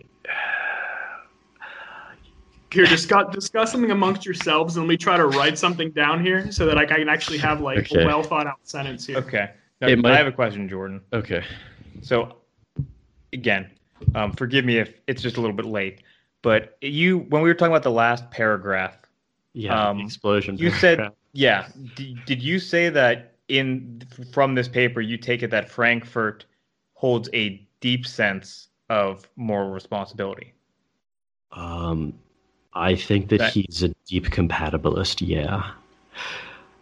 Can you explain what you mean by that? Yeah, it's a good question. Um Because that like I so here me that seemed to be slightly different than what I would have gathered from like the the previous sentence which I explained, even though we both agree with it. Yeah. So so what? Well, so he's so like the the first sen- the the previous sentence you read doesn't tell you if he's a shallow or deep compatibilist, right? Well, actually, no. It it does. It does in the sense that like he doesn't qualify that. So he says this principle does not appear to conflict with the view that moral responsibility is compatible with determinism. So that's right. moral. So if you if you sign on the dotted line that moral responsibility, in every sense that we could want that to be true, is compatible with determinism, then you're a deep compatibilist. I don't sign off on that statement. I say moral responsibility in every sense we could want it to be true is incompatible with determinism because I think it vitiates a global sense of could have done otherwise. But I am a shallow compatibilist because I think that there are moral responsibility asterisks cases that are compatible with determinism qua Strawson's reactive attitudes constituting interpersonal. Absolutely. Right. I, yeah. I completely agree with your view. But to me, whenever he said in the last sentence, this principle does not appear to conflict with the view that moral responsibility is compatible with determinism. Yeah. Um, he seems to be establishing himself as a deep compatibilist then. Okay. Yes, that, that's what I'm taking away from this, where he's saying moral responsibility in any sense that you could ask for it is compatible with determinism. So he's saying that causa sui is like, for for whatever reason, he doesn't find that relevant. Okay. Um, I just wanted to establish that link to that sentence because we had originally yes, skipped yes. it, and I was wondering how from just the last paragraph you had gotten to that. Um, yes. So I, that, I, that's all I wanted to clarify. Okay. So I think we're all, we're totally on the same page. That now. makes sense. That makes sense. Yeah. So then, re, just, maybe it's honestly worth, at risk of being pedantic for the listeners, let me reread the, the, the last paragraph to you and see what see what I think. So he says, the following may all be true. So he's saying that every sentence here can all be true without conflict at the same time. Right. There were circumstances that made it possible for a person made to. Made it impossible. Thank you. I was about to say he's a libertarian. Uh, there, there were circumstances that made it impossible for a person to avoid doing something. That sentence translated is just saying determinism plus randomness is true. The causes that caused you to do something were going to be there no matter if you wanted them or not. Okay. These circumstances actually played a role in bringing about that, bringing it about that he did it. So it is correct to say, so that it is correct to say that he did that he did it because he could not have done otherwise. All he's saying there is that determinism plus randomness is true and it's causal. So when we are when we do things, it is because causal of determinism plus randomness. Then he switches gears super heavily. He says the person really wanted to do what he did. That sentence means he had a second order volition to do what he did. He he had a desire and he wanted that desire to be effective. He really wanted to do it. Mm-hmm. The next sentence, he did it because it was what he really wanted to do. So that it is not correct to say that he did what he did only because he could have could not have done otherwise. So there he's saying if you own it's not true that he couldn't have done otherwise because um, he okay. Th- oh, this it is had to do with the volition specifically, I think. Right. Let me read that again. He did it because it was it is what he really wanted to do. So it's incorrect to say that he only did what he did because he could not have done otherwise. So there he's saying, "Oh, I got it. It's it it's it's the incorrect or it's not correct. That's the problem. He's not saying that determinism is true, but it's not correct. It's not enough. Instead of correct, he should say enough. He should say enough instead of correct. Um, but it's not enough to say that he did what he did only because he could not have done otherwise, because that's not the right level of explanation, right? So if you say, like Giffen, you did something and you really wanted to do it. Sure. And I ask you why, and you say, because I couldn't have done otherwise. Determinism plus randomness is true. Don't you understand? That's not the right level of analysis. I'm looking for agentic personal reasons from you. I wanted to do X because of Y. And Y is a desire I have, and I endorse that desire. So he's not, so when he says, so that it is not correct to say that he did what he did only because he could not have done otherwise, he's not saying, this is where I was getting hung up with what Adam was saying. Yeah. Frankfurt's not saying that he could have overcome determinism. All he's saying is that's not enough. That's not enough. That's not the whole picture. Right? So he said he continues under these conditions the person may well be morally responsible for what he has done. That's true because Frankfurt views moral responsibility as contingent upon someone endorsing what they want to do. He thinks it has to do with the second order volition. Because he's a deep compatibilist. He thinks that more responsibility, in all the senses that we could want that, is compatible with determinism. So therefore, it's not enough to say that you couldn't have done otherwise. Uh, because for him, moral responsibility has to do with your second order volition. I agree, but in the shallow sense. That's the only difference. And and I, I hate being pedantic about that, but I think it is a deep difference actually. No, it is a huge difference. That's why I just wanted to clarify because we're kind of having to like read in and like even tweak his phrasing for Yeah. it to like match on to like what we know from the other paper of his we read. Yeah. And like um tying it kind of into I don't know like, how the fuck you sentences. understand this this paper, but let alone this paragraph, if you haven't read his later paper, which That's is what I was saying. Yeah. So whenever Yeah. I brought up like like the previous things, I was like, Jordan, how do you know this without that knowledge? That's what I was yeah, trying to yeah, yeah, yeah. because. I was like struggling to see like how um like exactly he it was um clear from this. So yes. I totally agree. Like if you want to understand Frankfurt, you got to read both. when we fact, get to the wanna read it last in the reverse order almost. In fact, you do. When we get to the last sentence, that's where I get lost because he says, on the other hand, he will not be morally responsible for what he has done if he did it only because he could not have done otherwise. But that that that's uh, like I, I don't understand that. When you say you did something only because you could not have done otherwise, that implies that you didn't want to do it, but you couldn't have done otherwise. Like, am I crazy here?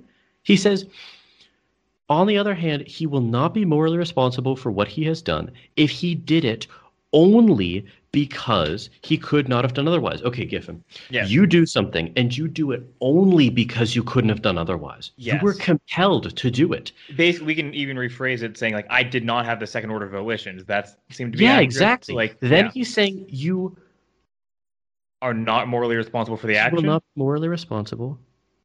Oh, wait a minute. Oh, wait yeah, a so that does make sense. Yeah. Wait, that does make sense. Yeah, yeah. yeah. The, Um, the thing the qualm we had but- earlier with that, oh. actually with like the last part. even of course of course that makes sense you won't be morally responsible if you were compelled if you were Yes. a, an unwilling addict And the last part is the part Even- that yeah even if he did even if what he did was something he really wanted to do So that, makes me no sense. translated into That makes even no if he had a first order desire. no really does not mean a second order desire. no no really does uh, like why would he say if he really wanted to do he should have just said even if he wanted to do it but he didn't Yes. really want to do it Yeah, exactly. That's the thing. It's like really almost sounds like he's invoking a second order thing, which we can't uh-huh. know unless we read the second. What paper, is- physically what- what- after? He but ends- even in his own verbiage what is a second order volition if it's not really wanted is it really really wanted this is what, like why I was like so quiet because like at this point I was like im- it was like impossible to like read this and like understand even like the fourth to last word this critical really without having read the other paper. i wanted I was scouring back through the document. I'm like, I- I don't know if he like even like, why would he hinge his I like literally two- this final sentence of the? I'm making I'm making grammatical changes to his last paragraph. I have two changes. He shouldn't say correct. He should say enough, and he shouldn't say really. He should say he just shouldn't have anything there. It should be wanted. Adam, we've done deep exegesis on this last paragraph. I actually think I. Uh, Adam, Tyler, do, do you want to go first, or should we go first? L- l- let me hear it because I've got a. I kind of made a, like a little flow chart that I feel sort of comfortable with enough to return. I return. may have verbalized the exact same flowchart, so let me walk you through it. Okay. Adam's about to contradict hard. Here, here's here's what I adjudicated. I, I walked myself through this like twice when you were on the when you were off the like the thing. Okay, there. So I'm going to take a sentence by sentence. The following may all be true. These are all true statements that do not contradict each other. Is what he's saying. Um, firstly, there were circumstances that made it impossible for a person to avoid doing something, i.e., determinism plus randomness is true. Second sentence, these circumstances actually played a role in bringing it about that he did it, so that it is correct to say that he did it because he could not have done otherwise. All that's saying is that determinism plus randomness is both true, but it's also causal. It actually affects the way things are, right? Okay, next sentence. The person really wanted to do what he did. Translation, he had a second order volition to do what he did what he did. He really wanted to have that desire be effective. Next sentence. He did it because it was what he really wanted to do, so that it is not correct to say that he did what he did only because he could not have done otherwise. Now, th- what I change the change the word correct to enough, and that sentence makes total sense. It's not enough to say that he did what he did only because he could not have done otherwise, because that is the general level of analysis that doesn't tell you anything that you would be asking when you ask, why did you do something? You need to understand the person's first order desires, second order desires, and second order volitions, maybe even their third order will, right? Um, so that's where he's saying um, he did it because it was what he really wanted to do. So it's not enough to say that he couldn't have done otherwise. You, that is true, but you need more to understand why he did something. Next sentence. Under these conditions, the person may well be morally responsible for what he has done. Frankfurt thinks that because he thinks that moral responsibility is contingent upon your second order volition, not upon the sense of could have done otherwise, which we've already gone over. Next sentence. On the other hand, he will not be morally responsible for what he has done if he did it only because he could not have done otherwise i.e., you're not responsible if you're an unwilling addict. If your if your uh, first order desire and second order volition don't align.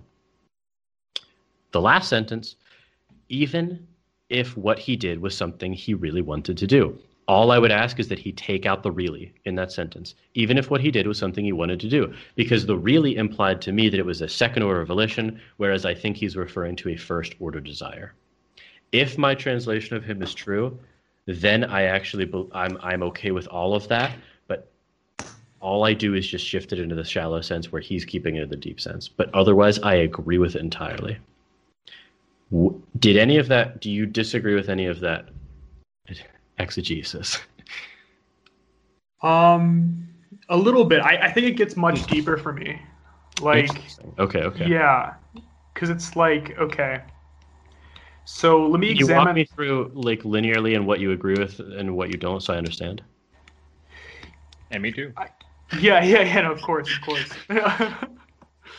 so I I generally agree with what you put forward there. Um, so okay, uh, let, let let's examine like the actions don't align with second order volitions because that's the easier case. Yes, the unwilling addict, right? Sure. Okay. So in this case here, it's like, okay, if higher order desires were made to be actionable, those actions wouldn't take place. If, um, because, let's see, because like the, the, only cause there is that could not have done otherwise, right? It doesn't it doesn't yeah. align with you know what someone truly wants like the like the deeper, higher order desires of who a person is. Can I make an example out of it to help understand it? Yeah. Okay, so let's say that someone has a first order desire to eat to eat cake, right? Yeah. So they have a first order desire to eat cake, but their second order desire is to not have that be effective. They don't want to eat cake. However, they're an unwilling addict. They're addicted to sugar and they eat the cake. Right? Yeah. Finish finish the analogy in your what you were saying then, but keep it in the examples language if you could. You just cut off there for ten seconds. So, f- can you finish? Can you finish your what you were saying using my example? Yeah, sure. Okay, so now let's talk about like the moral responsibility sense, right? Using your yeah. example there. Yeah. So okay, so there'd be moral responsibility because actions are endorsed by higher actionable, um, by higher level actionable order desires. If they it's, aligned, right? But in this case, so if they did, if he actually did want to eat the cake, then he would be morally responsible. But because he doesn't and he's an unwilling addict, he's not responsible. Is that what you're saying? Yes, because okay. Um, let's see it's hard to put it in this example. Let me Think about this again here. I mean, it's trivial, but like I think it, I think it helps. Yeah. Um, so if he says, uh, am I understanding you right? Like, so he has this desire to eat cake, right? He has a first order desire to eat cake, and um, there's two possible second order desires he could have. he could have the desire not to eat cake, in which case he's not morally responsible because he does end up eating the cake.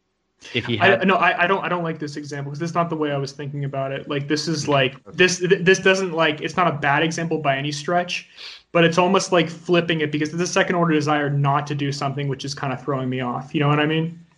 oh well, like- all I was going to say is if he has the second order desire to eat the cake, then he is morally responsible because they align, and he does eat the cake. Yeah, but I'm talking about one that like like So you're saying that the first order desire is a no instead of a yes to do something, so he doesn't want to do. see what I write here. Um given smirks at me. I, dude, I totally understand. I promise. yeah, I mean this, this It is is incredibly difficult. I was Yeah. trying a lot of this t- because like it was difficult. I Yeah, understand. yeah. I mean, like, I, I, it's really struggle to like. I mean, like, human beings can only hold like what five to seven things in their mind. I'm trying to like think of like multiple orders of like desires. I know. stuff, so I'm, I'm like- sorry, I won't interrupt. Just say, just redo your example for me then. Or, or Okay. you you had it in a generality. Yeah, Redo. let me let me let me let me try to like actually try to. Okay, so morally responsible because actions are endorsed by higher order desires. And the outcome would be the same even if the actions could not have been done otherwise. So it's like I, I literally hate when someone's trying to call was- me. That's It's so like annoying. I put my phone on silent. It drives drives, me- me nuts. it drives me nuts. Um, so, so the thing is, like, like in this case right here, we've already agreed that there are actions Mhm. which aren't endorsed by second order desires, right? But, um, those actions only occur because you couldn't have done otherwise. Yes, you're an. So the unwilling addict cannot do otherwise but take the drug, right? Yes. Okay. Yes. But um, it's like there are cases in which um, Oh, you could not have done otherwise, but you're still morally responsible, i.e., Black Four or um, uh, Jones 4. Is that what you're saying? honestly I've gotten I've gotten lost myself here. Honestly, it's like it's like it, every time I get close, it's like fleeting. And I'll, I'll, I'll, I I'll, thought I got it. I thought I, feel got like- what you were saying. Uh, you might have, but I, I feel like I, I feel like I feel like I lost it. You know what I mean? Like it was Yeah, yeah, like yeah. it was like it was like the Okay, fabric okay. between my fingers and just like slipped Dude, through. It's Can we like- repeat it exactly? Literally- Maybe we can catch it. I swear to God, welcome to reading philosophy. But it's like, dude, when you're doing that alone and it slips away, that's like you consider the darkest things. Like, No, no, you are just distraught with your dude, first order when desires. you're when you're alone and it sli- it's frustrating when it slips away with people, but when you're alone and it slips away, dude, that's when I just turn into the void. Like I f- like I you feel the darkness. Yes, like okay, I gaze into the void and the void gazes back at me in those circumstances. Okay, here's what I think you were saying. Yeah, no, I, but I, I think I think I like I switched halfway through because like with the moral responsibility one, it's like an action you do endorse though. yeah. Like like like you like you in fact like do endorse like whatever good thing or bad thing you're doing. Like Yeah. regardless, you know what I mean? So it's like but you know, okay. even even if like you remove like the sense of could have done otherwise, who you are, you're still someone that's going to endorse that action. Yes. Okay. Let me let me let me draw this out for myself and talk while I'm doing it. Okay. So the action. Okay. So so so let's let's let's let's do this here. So, so your first order desire is you want to give to the poor, right? That the action that you end up doing is giving to the poor. Okay. Now you have a second order desire to want to want to give to the poor. Now, you have more responsibility in this case because you endorse your first order desire, which translates directly into an action, obviously. Now, help f- f- guide me through the, the next part of what you're saying. Even in, in even in a case where you couldn't have done otherwise. So, oh, so let's say 'Cause- so- 'cause 'cause so I- 'cause- black is over off in the corner, and he's going to make sure that you give to the poor, Yeah. even if you don't want to. He has the stick nearby just in case. I, I, I- I actually I don't know. I don't because so here's we're in a we're in a position of this is positive moral responsibility, right? Like this is this is positive reactive attitudes. Um, if you don't want to give to the poor, but then black makes you, I kind of don't think you're morally responsible. It's like, are you saying that you still are? Um, let's see. You're not. No, you're not because it's not something you endorse at that point. Yes. Okay. so okay. so so the thing is like you know it, but it it. But you were but, going to no matter what. but the thing is like if you were if you endorse that behavior but black made you do it anyway, Yes. like then you are morally responsible. What if what if black is only in charge of your second order desires, right?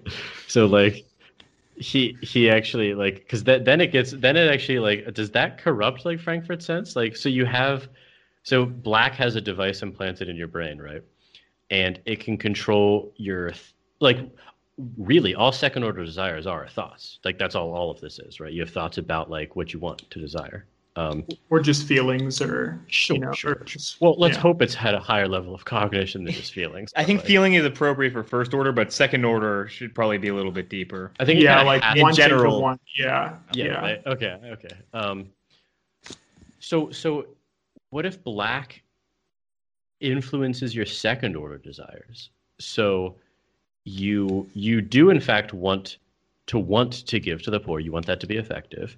But if you didn't i guess that just it's the same problem but it just pushes it back a level right? It's just the it, same it problem. does it does. And so like the thing is like i think that's why i kind of wanted to set aside like the the problem of causa sui because we don't choose who we are and what desires we choose. neither does black. So it's like it's like all the way back for either yeah. Yeah but but like once you like begin to examine a person and then um begin to just look at like the level of actions and second order desires it makes a lot of sense to me where it's like yeah you, you don't you don't choose who you are but sometimes you act with respect to second order desires and sometimes, you, Sometimes don't. so it, Yeah. it actually makes sense at that level to me that, that Yeah. like It really that- does to me too. Yeah. I I just think that like you're always I hate I, I really apologize. Like I, I really hate if I'm being like too repetitive here. All I'm saying is that like you it is always available to you to step back and ask, could this person have done otherwise in my new modified sense of like could this person have overcome determinism plus randomness so that if they didn't want to do it they actually could not have done it and it's like no so no but but the thing is like sometimes like their second order desires do in fact i, I know i'm not denying that Yeah. So, but it all comes back to like, like the only objection you'd have at that point would be you don't choose who you are.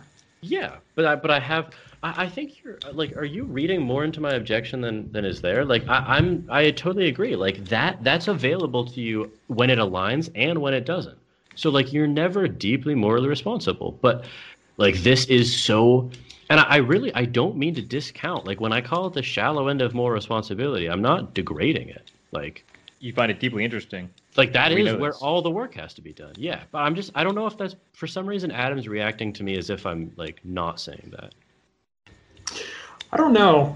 I don't. I, I think. I, I think like the, the thing we're, is we're like, on the same page 100% of the way once i make my clarifying remarks you that that is true. I think like the the issue is like, um. I don't know. I, I, I honestly I honestly feel like with the Frankfurt like papers, yeah we've really like pushed back like objections to moral responsibility from my perspective back to the objection of not being causa sui Like it really it's it's kind of pushed back to that. Isn't this- that just the other are, are you not being causa sui is just saying that determinism plus randomness is true Um that's all it is you didn't not make not not not quite, right? yeah like- no it's exactly saying that No. I like like like like causa sui, like the idea is that like you, know, didn't make yourself yeah Yeah, sure. So like so the thing is like but setting that aside that like you know you didn't make yourself Mhm. but now in this context of not making yourself yeah like The shallow sense. yeah is that you're, you're just making the same remark that i've made by different like lexicon right mm. all right well well I don't think, know I think you want us to be disagreeing more than we are. No, I, I he, he doesn't want to want to disagree, but he wants to disagree. Do you get what I'm saying? Like Adam, those remarks that you just made are all I was saying with my initial remarks. You didn't make yourself. Now we move into all of the messy work. Like yeah, like that. Yeah, spot on. Like, so we don't well, no. have deep more responsibility because we didn't make ourselves. We like, which is just to say that determinism plus randomness is true. Now let's get into all of the messy, important interpersonal and legal and consequential shallow parts of it. Like, I guess I just have like a like all I'm doing is just saying like libertarian ideas of free will is bunk, but compatibilists like compatibilists seem to just kind of like deny that libertarian ideas are conceivable. Like I'm saying they're false, but we can understand what they mean. So now let's move into the to the con- like compatibilist notions. So like that's why I call myself like a compatibilist asterisk. Like because I just think they come down to like this is interpersonal work and and and like consequentialist legal work that we're doing here. Yeah, I, I, I think I mean I, I feel like I know where you're coming from, but we still might see it differently at this point. Okay. I'm not sure how we do. Do, do we need to do a follow up episode on this? No, I don't think we should. Like I, I don't I don't think we need to. Look, right? Yeah, probably not. I that- that would be kind of a asking. rather pedantic episode. yeah. What what I honestly don't know how we are seeing it differently though. Can you explain how you think we're seeing it differently? Yeah, I mean like Are you I, uh, I, I, I think there's like actually like a distinction. Um, I don't know. You're just gonna say you agree once again, but like your language implies that you don't, like that you don't agree. Like it's like you say that like okay, you know, um, we acknowledge with like the objection of causa sui. We say okay, well, you know, there's determinism plus randomness and we're not ultimately responsible for you know any sort of our you know any behavior necessarily we are. Yeah. sure and you know at at that stage then you begin to examine you know um you know just more responsibility with respect to like interpersonal relationship and but i think like i don't know with And like consequences, yeah. But I, I almost just wonder like whether this just kind of like broadens my view of it um, to Yeah. like where it's like okay um, you don't choose who you are but um, But you have the possibility of acting as who you are, something like that. yeah and not and not always but then when you know actions do align with who you are Yeah. And in fact you are morally responsible in some i think greater sense like than if you know actions simply you know if, Okay. if, if your If actions just- don't if your actions don't align with who you are If we disagree, it's in what you mean by greater sense then. Um, Yeah, it almost sounded like you meant deep for a second. I'm not sure you did. yeah i don't, I don't all right we should wrap this up